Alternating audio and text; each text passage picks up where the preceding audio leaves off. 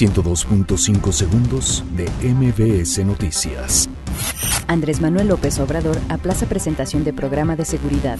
El Tribunal Electoral del Poder Judicial de la Federación recibe primera impugnación contra actos de Andrés Manuel López Obrador. Nuevo gobierno conforma comisión para intermediar con los empresarios.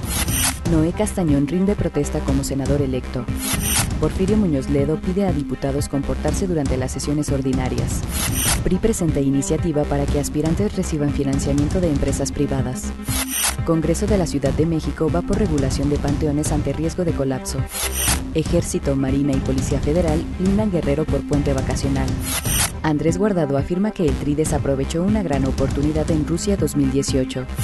Helicóptero cae sobre casas y deja dos muertos en Florida. 102.5 segundos de MBS Noticias.